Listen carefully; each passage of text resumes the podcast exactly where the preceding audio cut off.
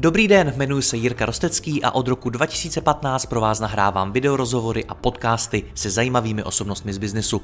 Mým cílem je předat vám co nejlepší inspiraci o podnikání a řízení firem, prakticky a dohloubky. Více než 1200 rozhovorů najdete i na mém webu mladýpodnikatel.cz a pokud chcete jít při poslechu ještě více dohloubky a nahlédnout do hlav top osobností českého a slovenského biznesu, přidejte se i mezi naše předplatitele. Partnerem pořadu je Abel, český výrobce a dodavatel tonerů do vaší tiskárny www.abel.cz. Děkuji vám za poslech a teď už další rozhovor. Společnost RPS Ostrava je na trhu od roku 1997 a působí v oblasti energetiky, nerostných surovin a environmentálních technologií. Kolem roku 2021 se ale dostala do problému a ztráty minus 37 milionů korun. Své vedení předala externí interim manažerce Eleně Hlisnikovské z JPF a společně si budeme povídat, jaké změny bylo ve firmě potřeba udělat a jak probíhaly. Já tady vítám dva vážené hosty, jako první již zmíněnou paní Hlisnikovskou. Dobrý den, Eleno. Dobrý den. A doplní nás i pan Michal Pravdík, spolumajitel a obchodní ředitel LP, RPS Ostrava. Dobrý den i vám. Dobrý den. Začněme s vámi, pane Pravdíku. Čím to je, že se vaše firma po, jestli dobře počítám, skoro čtvrtstoletí existence dostala do tak vážných problémů? Tak těch faktorů bylo několik. Eh, hlavní faktor bylo to, že vlastně přišel covid a eh, začátkem covidu, kdy společnosti nevěděli, co bude, tak vlastně eh, zrušili nebo odsunuli všechny investiční akce. Takže my jsme počátkem roku 2021 jsme v podstatě měli nula práce a nefakturovali jsme skoro vůbec nic a žili jsme pouze z úspor. Uh, druhý takový zásadní vliv, který na to, který tomu přispěl, bylo to, že uh, měli jsme dvě poměrně hodně neúspěšné zakázky, kde jsme tu ztrátu, nebo tím, že jsme ty zakázky museli předělávat a moc se nám na nich nedařilo, tak jsme tu ztrátu postupně navyšovali a až to teda, až to teda skončilo tím, že jsme, že jsme byli v tak obrovské ztrátě, jak jsme byli. Hmm. Kdy to začalo být už opravdu špatný, že jste si začali uvědomovat, hele, to sami nezvládneme? Ty první kroky byly opravdu už někdy v tom roce 2019, kdy vlastně, kdy vlastně nebo koncem roku 2019, kdy eh, postupně jsme eh, měli tu jednu velkou ztrátovou zakázku, na které jsme vlastně eh, museli jsme kompletně předělat a místo předání, to, to předání se spozdilo vlastně skoro o rok. Jo? A tím, že nám tam narostly více náklady v poměrně velké výši a uh, náš, uh, náš partner, investor nás uplatnil smluvní pokutu, tak jsme vlastně postupně vyčerpali uh, možnosti finanční, které jsme měli a začali jsme vlastně mít uh, problémy s keší a vůbec uh, s financemi obecně. A postupně my jsme samozřejmě byli schopni přežít nějakou dobu z toho, co jsme měli naspořeno, ale jak jsem říkal, někdy v tom roce, koncem roku 20, začátkem roku 21, my jsme, nebo vlastně to bylo koncem roku 20, jsme byli nuceni požádat eh, společnosti, společnost DPF, eh, aby nám pomohla, nebo aby u nás udělala interní analýzu. A na základě té analýzy vyplynulo, že samozřejmě máme obrovské problémy s nadrátě, máme problémy s keší, ale uh, firma EP vyhodnotila, že potenciál naší firmy je poměrně dost velký a že ještě není nic ztraceno a s těmi kroky, které jsme podnikli, jsme se mohli z toho problému postupně dostat. To byl ten moment, kdy předpokládám přišla do firmy paní Hlisníkovská. Kdybyste nám to měla popsat, tak v jakém stavu ta firma byla vaším pohledem? No. Eh, myslím si, že nejhorší to, co panovalo, tak byla taková nějaká v kolektivu nejistota, eh, nervozita, bylo takové hodně viditelné na první pohled. Samozřejmě já jsem eh, dostala do ruky analýzu, kde jsem viděla jakási čísla, data a podobně. A celkově si myslím, že mm, ta nervozita převládala kupitelně, samozřejmě z pochopitelných důvodů. Takže to byl takový první, první krok. Hmm, viděla jsem taky potenciál eh, ve firmě, protože firma má sebou velmi velké eh, akce, hodně úspěchů. V minulosti byla to velmi bonitní firma a co má hlavně, tak má zkušené lidi a ten lidský potenciál, ten je eh, nejsilnější. Mm-hmm. Já si představuju tu vaši práci, jak přijdete do úplně cizí firmy, kde vás nikdo nezná. A teď jsou tam ti zaměstnanci, kteří jsou zvyklí na svoje šéfy, na svůj styl práce, sami jsou šéfové a tak dál. Popište mi, jak třeba probíhala první porada, na který jste byla. První porada byla eh, z více lidí, než bývá obvykle. Samozřejmě chtěli představit nejširšímu možnému publiku tady probíhala úplně normálně. Představila jsem se, kdo jsem, co jsem a proč tady jsem. A mohli se zeptat to, co chtěli o mě vědět, ať už pracovního nebo osobního. Já si myslím, že úplně normálně to proběhlo. Jak si získáváte ty lidi na svou stranu, když právě takhle přijdete do úplně cizí firmy, kde jste najednou někdo cizí, někdo neznámý a potřebujete, aby vám ti lidé věřili? Myslím, že se snažím být normální, lidská, komunikovat s lidmi eh, a nepotřebuju tady být na nějaké pozici a dávat na jakékoliv eh, poziční jakoby, eh, ramena, nebo jak to nazvat.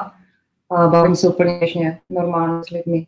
A si myslím, že taková ta upřímnost, ta rovnost, možná Michal může potvrdit, nebo říct on na to názor, jak to vnímá. Já jsem upřímný člověk a vyžaduju taky upřímnost a cením si upřímnosti, takže to je takové moje uh, komunikační uh, moto. Hmm. Pane Brak... jestli, k tomu, jestli k tomu něco můžu dodat, Určitě. Tak uh, my jsme vlastně tu úplně první zkusku jsme měli někdy před Silvestrem, tuším, že? Mm. To bylo 29 nebo 30, prostě opravdu těsně před koncem roku. Eh, kdy jsme to měli opravdu jenom v úzkém kruhu majitelů a, a interim manažera a, a dohlížícího orgánu eh, společnosti EPF a tam jsme se dohodli teda na těch krocích, jak by to postupně být. A vlastně hned, eh, já teďka nevím, kterého to bylo, ale těsně po novém roce, když jsme se tady všichni sešli v práci, tak jsme měli první poradu, takovou šíř radu, na které jsme vlastně sezvali většinu firmy a tam jsme, eh, tam jsme paní Hlicnikovskou eh, představili, vysvětlili jsme zaměstnancům, vlastně, jak by, jak by mělo probíhat, co se bude dít a uh, samozřejmě zpočátku byli všichni, nebo ne všichni, ale většina zaměstnanců se k tomu kroku stavila nedůvěřivě a říkali si, co to tady se máme, taková ta běžná obrana proti nějakým změnám, které se v životě dějí. Ale postupně musím říct, že samozřejmě Ellen, jestli tady můžu tady říkat Ellen, na to najela, představila vlastně kroky, které budou následovat a postupně začala zavádět nějaký systém v tom eh, chaosu, který tam byl a myslím si, že postupně získala většinu zaměstnanců na svou stranu. Jo. Samozřejmě hmm. jsou takový ti většině spokojení celové, co prostě uděláte cokoliv a vždycky je to špatně, ale to jsou opravdu jednotky této hmm. firmy. Jaký to bylo pro vás? Protože najednou máte ve firmě někoho, kdo přebírá vaší práci, kdo jehož úkolem je svým způsobem hledat, co jste možná dělali špatně, co by se dalo vylepšit a podobně. Dává vám to i určitou zpětnou vazbu. A já vím, že tohle to není pro každého podnikatele nebo manažera úplně příjemná věc. Jaký to bylo pro vás? Tak eh, jako pro mě osobně eh, to samozřejmě byla změna, bylo to co jiného ale na druhou stranu my jsme eh, spoustu těch chyb jsme v minulosti udělali a které jsme vlastně díky kterým eh, se ta situace ve firmě dostala, byla, tak my jsme vnímali, my jsme o nich věděli, ale spíš jsme nevěděli, odkud začít a jak to celé udělat, jo? protože najednou se vám ta firma hroutí, máte finanční problémy, vy máte problémy s věřiteli, máte problémy s vlastními zaměstnanci, protože samozřejmě, tak jak říkala Ellen, ta nedůvěra v té firmě v tu chvíli byla a spousta klíčových lidí nám odešla, takže eh, vyřešíte to, že vlastně nechcete, aby odešli další, protože potřebujete zachovat chod té firmy a bez zaměstnanců to prostě neuděláte a uh, nevíte opravdu z toho konce to uchopit. Jo? A uh, myslím si, že vlastně uh, ten pohled zvenku úplně očima nezávislého člověka, jo, který, který přijde do firmy, vidí, že tam jsou problémy ale je nezatížený tou minulostí té firmy, je nezatížený tím prostředím. Eh, bylo to něco jiného a tím, že to Ellen člověk odjinut, eh, myslím si, že věděl, jak to má uchopit. Jo. To my hmm. jsme nevěděli prostě. Hmm. Paní Hlisníkovská nám teď zmizela, tak já doufám, že se nám připojí zpátky. Vy mi když tak mezi tím řekněte, pane Pravdíku, proč interim management? Protože spousta lidí na vašem místě se třeba rozhodne hledat interně do firmy někoho jiného, změnit management firmy a podobně. Vy jste se rozhodli pro externího člověka. Proč? Ehm, my jsme to udělali na eh, doporučení, na osobní zkušenost, kdy vlastně eh, můj kolega, jeden ze spolumajitelů firmy, měl osobní zkušenost vlastně s firmou EPF, kdy eh, u jeho kolegy tato firma působila a v podstatě taky byla schopná, nebo v, v té firmě, kde byla, byla schopna tu firmu za dva roky posunout tak z červených čísel do černých, nastavit procesy a tu firmu stabilizovat. Takže my jsme nevěděli sice do čeho jdem, uh, samozřejmě, že jsme si pročetli recenze, podívali jsme se na web, ale myslím si, že hlavní roli v tom hrála ta, to doporučení a ta osobní vazba s někým, s někým blízkým. A tak jsme se rozhodli prostě firmu EPF kontaktovat a po osobní schůzce v sídle firmy jsme proto, nebo firma EPF usoudila, že u nás analýzu na základě té analýzy se teda, uh, jestli do toho biznesu s náma půjde nebo ne. Rozumím. Paní, paní Hlisníkovská je zpátky. Řekněte mi, co tedy byly ty první změny, které jste, nebo první opatření, první kroky, které jste ve firmě udělala? První kroky, já si myslím, že osobně já jsem si potřeba, jak se říká, zmapovat terén, to znamená jít do hloubky v mnoha oblastech, ekonomická, personální a tak dále. Ale první byly takové ty základní pravidla, že si nastavujeme pravidelnost porad, že ta porada má nějakou strukturu, že je povinná, že bude probíhat ve stejném čase, stejném denní v týdnu, že bude mít nějakou strukturu, že z toho bude nějaký zápis, jak se s tím bude pracovat, na porody budou všichni připraveni, abychom se nezdržovali. Takové ty standardní věci, které se zavádějí v tom počátku systému. Myslím si, že spoustu věcí jsme řešili společně, protože když je taková situace, tak je čas pro tam, takže věci za chodu ale eh, v oblasti řízení firmy si myslím, že pravidelnost, systém, nastavování, co bude, kdy bude, jak se bude dít a proč se to bude dít, samozřejmě vysvětlit a potom samozřejmě vypíst to. Nastavili jsme si systém eh, práce s cashflow, protože cashflow kritické, eh, samozřejmě obchodně, potřebovali jsme si se skládat věci, které nebo zakázky, které máme v běhu, poptávky, které řešíme, to znamená, abychom měli zajištěný jakoby ten přísun, řekněme, financí a obratu. Klíčová oblast samozřejmě práce s cashflow, protože věřitelé nemají trpělivost do nekonečna, takže práce s věřiteli, práce s bankami, hned z kraje proběhlo jednání taková jakoby přísnější kontrola s udělání risku z banky, taky nepříjemné jednání, pochopitelně, že banka vysoký dohled nad, nad financemi ve firmě, obhájit uh, vůbec působnost firmy a ukázat, že má budoucnost, že uh, ten potenciál tady je a postupně se dostávat k jednotlivým dalším krokům. To znamená, ten základ byl obchodně pořešit věci personálně, udělala jsem si hned z kraje takový hlubší personální audit svůj, vždycky jeden na jednoho, abych zjistila, jaký potenciály v lidech, s čím pracujeme, jaké možnosti. No, postupem času jsme řešili věci do hloubky, až jsme se dostali někdy v pěti, šesti měsících k tomu, že jsme si udali dvoudenní strategii mimo firmu, takže tam už jsme byli schopni řešit jakoby věci do budoucna, už byly zažehnány ty největší potíže, řekněme, když hasíte požár a když už vám to jenom doutná, ale už potřebujete vidět ten směr dál, takže tam jsme si už potkali tu strategii, která se rozpadá do jednotlivých úkolů, zase má pravidelnost a postupem, a postupem jsme rozšířili jakoby ty detailní úkoly do těch drobnějších a jemnějších úrovní. Hmm.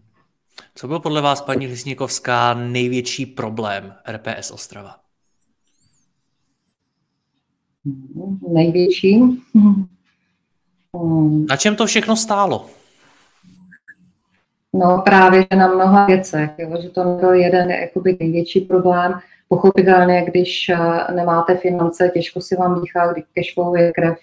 My, pokud, pokud ta není, tak samozřejmě je to složité, takže jednání s věřiteli, ty sam, do toho jsme se zapojili samozřejmě všichni, jak majitelé, tak, tak i v rámci možností já, abychom uklidnili a nehrozilo nám, řekněme, z některé strany insolvence. To si myslím, že bylo vysoké riziko. Pochopitelně jsme potřebovali cvičit lidi, takže to má význam, protože jsme se dostali do stavu, kdy už opravdu byly takové jakési frustraci, a ztráceli naději, takže eh, bylo potřeba prostě ukázat jakýsi plán. Nastavili jsme si hned z kraje eh, první, řekněme, obchodní plán, protože já jsem nastupovala už v běžícím účetním období, takže do konce účetního období, abychom si dali nějaké číslo, cíl, nějaké světilko na tom konci tunelu, a abychom se k tomu eh, dobrali a směrovali, tak eh, ta motivace lidí byla taky si myslím poměrně důležitá, aby zavnímali, že se dějí nějaké změny a byť to je složité a, a z jejich pohledu možná pomalé, nicméně zatím byly strašně velké úsilí ze strany i majitelů, v podstatě celého vedení, abychom posunuli. A pokud jsme se dostali, řekněme, do oblasti datumově někde do dubna, kdy toto číslo jsme splnili, které jsme si přece vzali, to znamená, byli, byli jsme malinko v předstihu, tak to takový kámen a dostala, nebo takový bod zlomu, kdy si myslím, že už bylo vidět, že už, už eh, se to někam posunulo že to má smysl a dává smysl. Hmm. Já jsem tu otázku mířil i k tomu, o čem tady uh, mluvil pan Pravdí, když jsem se ptal, proč se RPS Ostrava dostala do tak velkých problémů a on vlastně zmínil tu pandemii covidu a to, že prostě padly nějaký zakázky a tak dále. Tak mě zajímá, jestli jste třeba i společně došli k tomu, zda ten covid byl skutečně příčinou toho problému, anebo jak jste, paní Hlisníkovská, říkala, že tam těch problémů možná bylo víc. Tak k čemu jste vlastně došli? Já si myslím, že to byla trošku kumulace. Eh, ono sešlo to se všechnou v pravou chvíli asi. A když eh, řešíte nějakou situaci, tak očekáváte, že tu ji vyřešíte a, a zítra bude lépe. A s covidem takhle nebylo. Znamená, do výdělců jde, samozřejmě nejistota na trhu, eh, obavy z investic, všechno toto působí. A když si vezmete, že firma má zakázky i krátkodobé, i dlouhodobé, tak na těch krátkodobých potřebujete vysoké úsilí, abyste dali nějaký obrat a řekněme i zisk. A nosná zakázka by chyběla. Jo? To znamená, my jsme potřebovali nutně nějakou nosnou zakázku, která by eh, zajistila jakýsi základ, řekněme obchodní, obratový, a k tomu už můžete doplňovat potom ty menší. A eh, to, k čemu mířím, tak je to, že eh, velká zakázka většinou trvá déle, že tady i dva roky, a ty drobné zakázky jsou, já nevím, na týden až tři měsíce. Jo? To znamená, jak, jakoby bylo důležité vyvážit tady i to obchodní portfolio, abychom měli zajištěný tento ten peněz. Jo? Všude máte nějaké splatnosti od, řekněme, 30 dnů až do po 120 eh, dnů splatnost faktury a mm, pozastávky a tady tyhle ty všechny věci. To znamená, bylo důležité, aby nám nimi naskládat zakázky, vědět, kdy, kdy co můžu, jaké peníze očekává, protože za sebou mám 100 věřitelů a podobně. Jo. Takže poskládat tu mozaiku, to, bylo v podstatě naše denní chleba. Jo. A mm, třikrát, eh, v podstatě třikrát týdně, když jsem tady byla tři dny v týdnu, tak eh, aktuální téma vždycky cash, jo, vždycky cash flow. Takže nevím, jak, to, jak odpovědět úplně přesně na tu vaši otázku, ale uh, ono se vám potom začnou vortit věci, to znamená, musíte se chytat toho, co ještě máte. Samozřejmě byli už, kteří byli na odchodu, někteří chtěli odejít, takže zachraňujete i ten, ten eh, manšaft, abyste měli vůbec s kým pracovat potom. Pardon. Takže z každé té oblasti něco, to znamená ekonomika, provozní věci, jak máme poskládané, jestli jsou v pořádku, jestli vyhodnocujeme zakázky, jestli jsme na těch zakázkách rentabilní, co tam byly za problémy, vyhodnotit si, abychom mohli přijmout, řekněme, opatření nebo řešení příště jinak, abychom byli příště efektivní. Samozřejmě ta personální stránka taky. Jo? To znamená, máme to správně, jak, jak ti lidi se cítí, jestli jsou správně hodnocení, všechno, co celý ten balík, který kolem toho je, prostě jsme řešili. Hmm. Pane Pravdíku, vy tam vidíte nějakou zkušenost ve smyslu, ale měli jsme, to, měli jsme udělat tohleto dřív, měli jsme tamhle to řídit jinak, nebo něco takového? Máte tam něco takového? Určitě eh, z toho, hm, co se vlastně po té, co Jirka nastoupila, tak z toho, co se dělo, jsem já osobně pro sebe vyhodnotil několik závěrů. Jednak to, že eh, v podstatě my jsme celé vedení nebyli do jisté míry důslední, jo? že se prostě něco řeklo a pak se to, pak to vždycky nějak vyšumělo. Jo?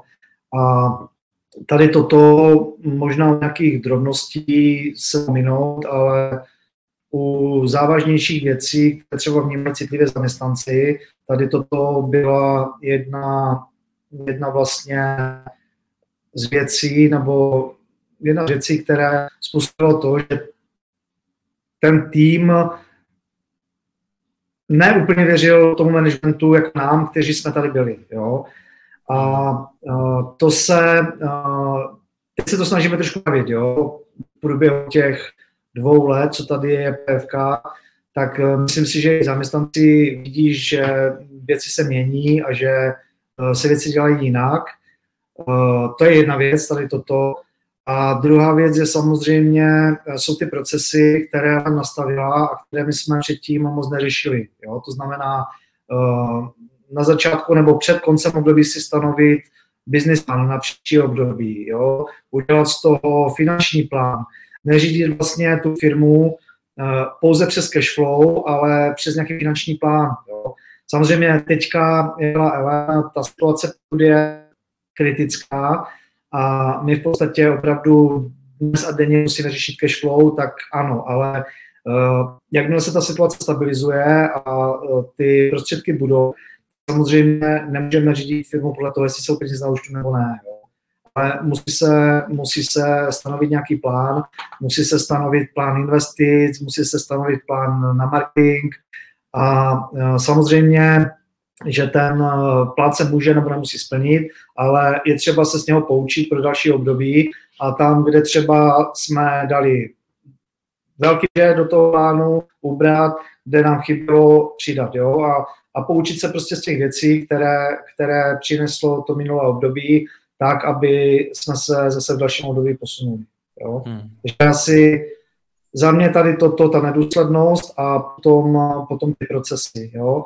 A samozřejmě, tak jak říkala Ellen, vyhodnocování zakázek, uh, zjištění rentabilnosti zakázek, stanovení zákazníků a typu zakázek, které jsou pro naši společnost uh, přínosem a které naopak eh, skončí ve ztrátě a pouze na ně doplácíme. Jo? To se v minulosti, musím tady upříct, moc nedělo.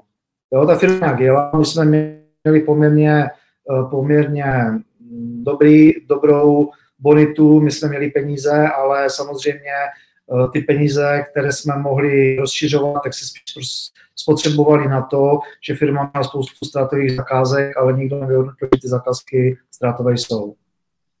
Hmm. Takže vaše firma předtím a teď Jak byste ji popsali? Je tam největší rozdíl v tom finančním řízení, nebo je tam ještě něco dalšího? Tak samozřejmě je tam, uh, jak jeden z hlavních aspektů je to finanční řízení, to samozřejmě. A za druhé, uh, nebo uvědomili jsme si to, že vlastně zakázky některého typu opravdu nemůžeme dělat, jo? protože buď na nich vyděláme úplně minimum, anebo v tom horším případě skončí ve ztrátě, ale samozřejmě ten čas a to úsilí na té zakázce je a to úsilí můžeme věnovat někde jinde. Jo?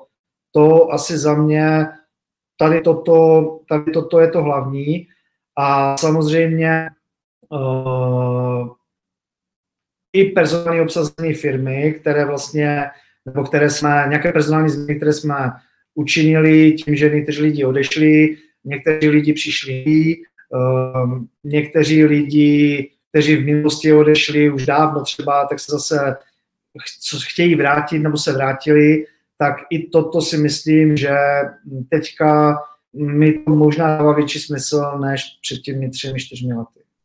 Hmm. Paní Hlisníkovská, tak jak to dopadlo? Jak na tom teď RPS Ostrava je? Protože jsme vlastně začali tím, že byla minus 37 milionů korun. No, tak RPS eh, je teď v kladných číslech, za chvíli nám bude končit eh, další účetní období a vypadá to, že obhájíme loňský výsledek, takže opět kladná čísla.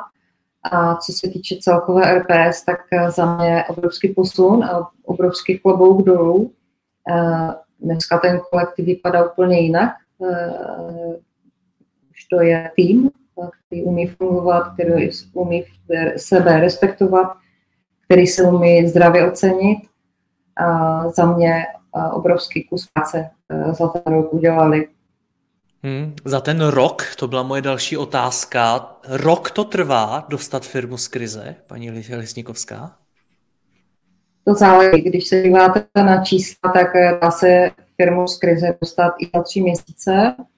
E, a je to všude různé. Každá firma je, bych řekla, originální a záleží na tom, jakým, jak dlouho trvá zprocesovat, udělat zakázky na spoustě faktorů.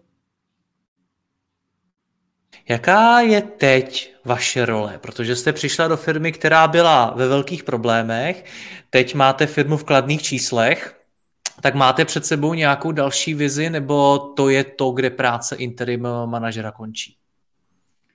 Já doufám, že ještě nekončí.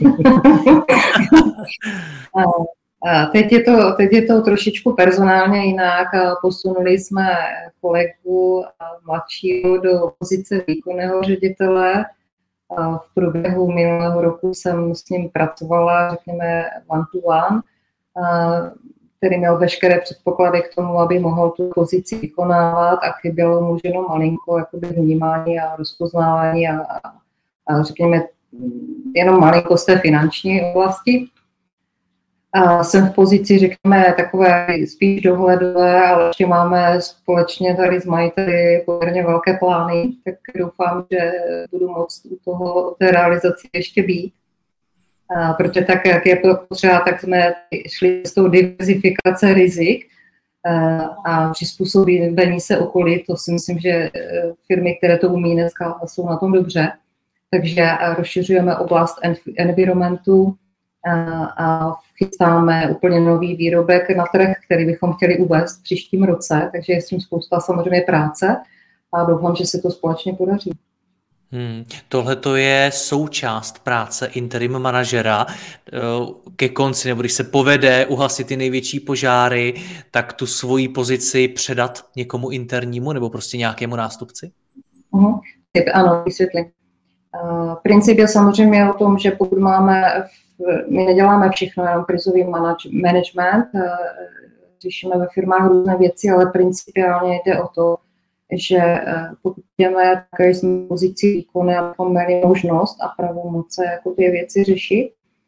A když odcházíme z firmy, tak musíme mít jistotu, že se to, co jsme nastavili a funguje, eh, nesype. To znamená, že vždycky musí být nějaký pokračovatel.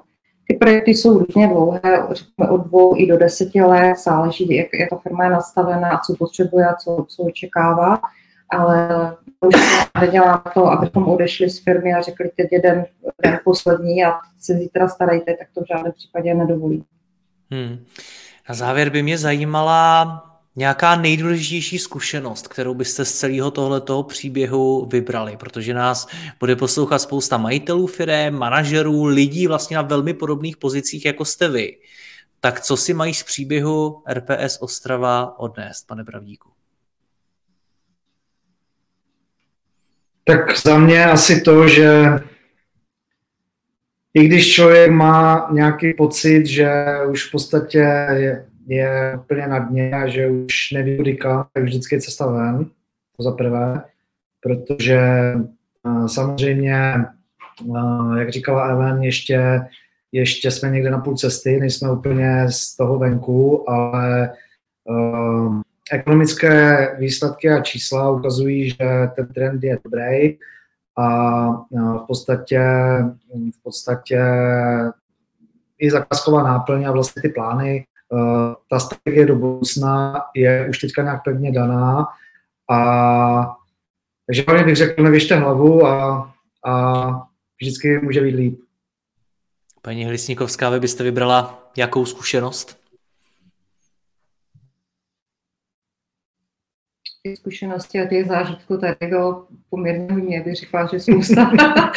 a zažili spolu i e, krušné chvilky a myslím si, že i, i, i moc hezké. Uh, tak jak říká kolega Michal, tak uh, fakt nevěšet hlavu, protože vždycky se dá najít nějaké řešení. Uh, je to jen na tom pohledu zvenčí, to znamená, když je problém nějaký a hrne se to na vás, tak je dobré poodstoupit, jo? podívat se na ten les jakoby zdáli a uvidíte celkový obraz. A, a samozřejmě potom to východisko z toho, vždycky se najde cesta. Jo? Pokud to není úplně jako vyloženě, že už fakt není s čím, ale pokud je potenciál, je chuť a to, co ocenuju tady, tak a, a, jsou tady hodně srdcaři, znamená ti lidé, oni, i když byli samozřejmě v rozpoložení, tak chtěli. Strašně chtěli tu firmu zachránit, ale nevěděli jak. To byla obrovský, obrovská síla, když přijdete a víte, že nemáte proti sebou jenom prostě nepřátelé, kteří vám hážou klacky pod nohy, ale že oni opravdu jako mají chuť a elán a energii a jenom jde o to, jakoby, pojďme si říct tu cestu a postupujeme kruč po kručku. Takže mm, zkušenosti určitě spousta, jsem ráda tady, mám, mám ten kolektiv moc ráda, protože nejenom, že jsou to skvělí lidi, ale za ten rok už je to o to, jako, že když neumíme se rozhodnout, tak pojďme, jdeme si uděláme si svodku, jo? takže už jako takové jakoby cestičky si e, sami nastavili a už zažili a už ví, že to má smysl a že to někam jako vede, mě moc učí. A to, co se tady změnilo hodně, tak jednak se uklidnila ta atmosféra, pochopitelně. A lidi jsou nastavení uh, už uh, jinak, a oni se velmi respektovat, nepotřebují si skákat do řeči, jak to bylo na začátku, takže ten, ten kolektiv jako takový udal obrovský kus práce velmi. To je taková hodně dobrá satisfakce pro mě vždycky. Tomu věřím. Já vám moc děkuji za rozhovor, ať se vám obou daří, ať se daří RPS Ostrava. Mějte se hezky naslyšenou. Děkujeme. Naschledanou. Děkuji vám za poslech tohoto rozhovoru a zvu vás i mezi naše předplatitele. Tvořím pro ně speciální rozhovory se zkušenými podnikateli, manažery, freelancery a dalšími profíky ze světa biznisu. V tématech jdeme ještě hlouběji a připravujeme pro vás konkrétní praktické zkušenosti z podnikání. Snadno tak objevíte cené zkratky a informace, které vám pomohou ve vašem biznesu. Více zjistíte na www.mladýpodnikatel.cz lomeno předplatné. Děkuji vám a zase někdy naslyšenou. Jirka Rostecký.